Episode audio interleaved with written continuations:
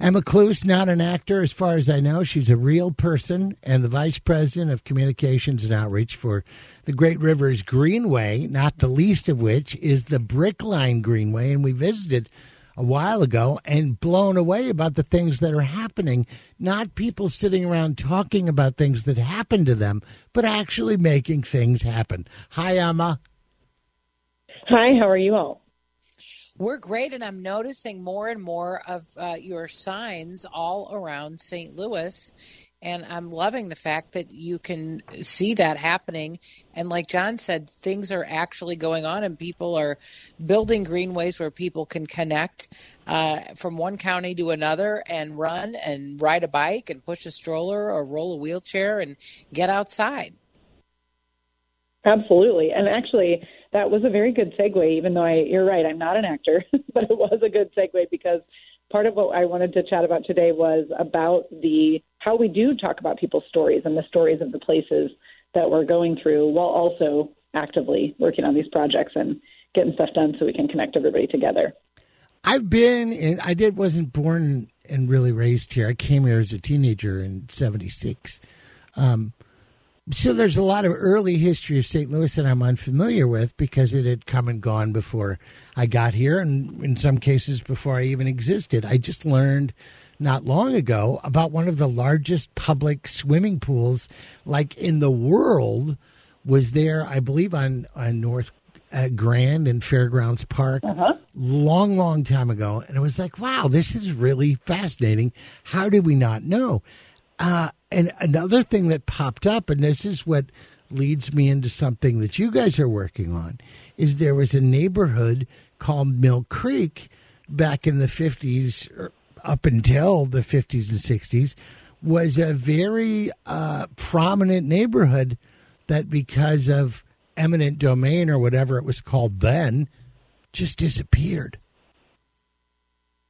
That's exactly right. Yeah, uh, you know, some people know about it very well, but many people don't know about it at all. It was called Mill Creek Valley neighborhood, and this was sort of right in the middle of the city, and uh, was a once thriving black neighborhood, and was completely all of the people were displaced, about twenty thousand people, and then the neighborhood was completely demolished and razed to build, you know, highways and railroads and things like that.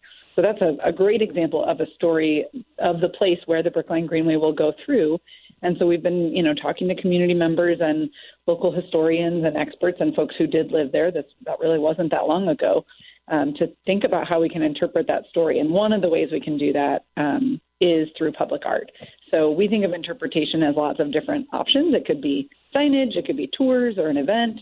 Um, and then one of those tools is public art. And so we've been working with local artist Damon Davis, who also has national fame, um, to create an, an amazing installation to really remember and honor those families that lived in that neighborhood.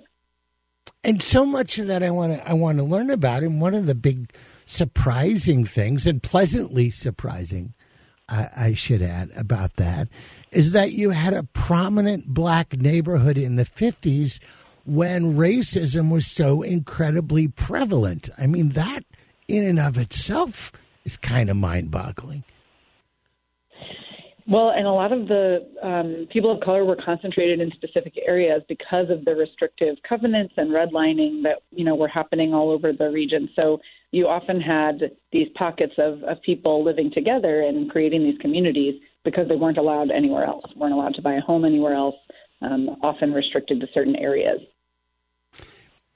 It's the adjective, the adjective uh, associated with it, though, was that it was a, a prominent neighborhood, which led me to believe that it was, you know, had like homes that you'll go down North Grand and you go to other areas that are no that are more blighted now, but you see this incredible architecture, and you know that at one time this was like one of the the most sought after properties in the area. Was this one of those? It, there were there are so many stories. We are just learning the tip of the iceberg of of what all was there. There is a, a rich history of music and small businesses, and you know a lot of you know jazz and blues uh, legends came from this area. There's these are that's part of what we're trying to gather right now. We want to hear from people. We've been talking to, for instance, local author Vivian Gibson, who who just finished a book, The The Last Children of Mill Creek. Um, talking to Gwen Moore at the Missouri History Museum, you know, learning from the experts about all of these stories and and how could our project help to unearth some of these histories, to celebrate some of these stories, and spark conversation so that people also know about you know the the good, bad, and some of the tragedies that that happened here, and how we can have projects that that do things differently going forward. And I think it will help people moving forward to learn from the past. If we don't know what took place in the past, we can't learn how to be better in the future. And so I think that this is a one way to do that and to kind of bring these stories to the forefront for our community.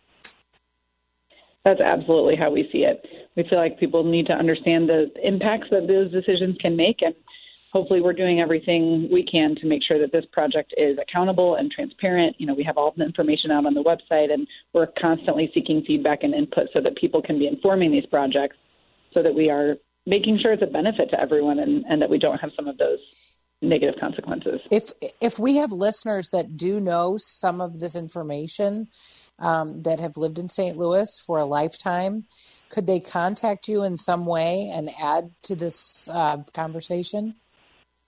Please do. If you want to, as a as a shorthand, you can visit bricklinegreenway.org, and there is a section on there called Brickline Voices, and you can tell us your story there online, or you can call us, or we're happy to come do a you know a porch distanced interview or a, a Zoom call or a phone call, anything like that. But yeah, we would love to hear from people so we can make sure that we're as accurate as possible in our interpretive and storytelling.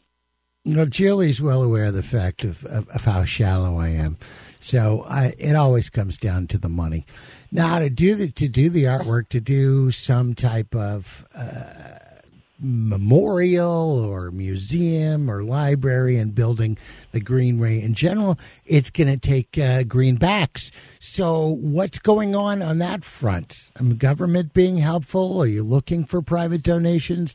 Are you having fundraising events? What What are you doing that way?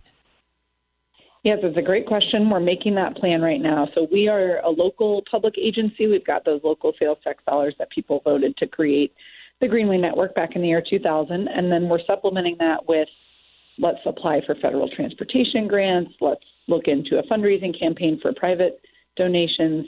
Um, you know, all, still working through the exact details of that, but that's absolutely going to be a you know, many hands make light work. Let's let's figure out all the different possibilities for how to fund this project because it's not only just the Greenway Path itself, but the amenities along the way, like you said, some of these public art installations, there's there's more to it than just you know a bit of concrete or asphalt.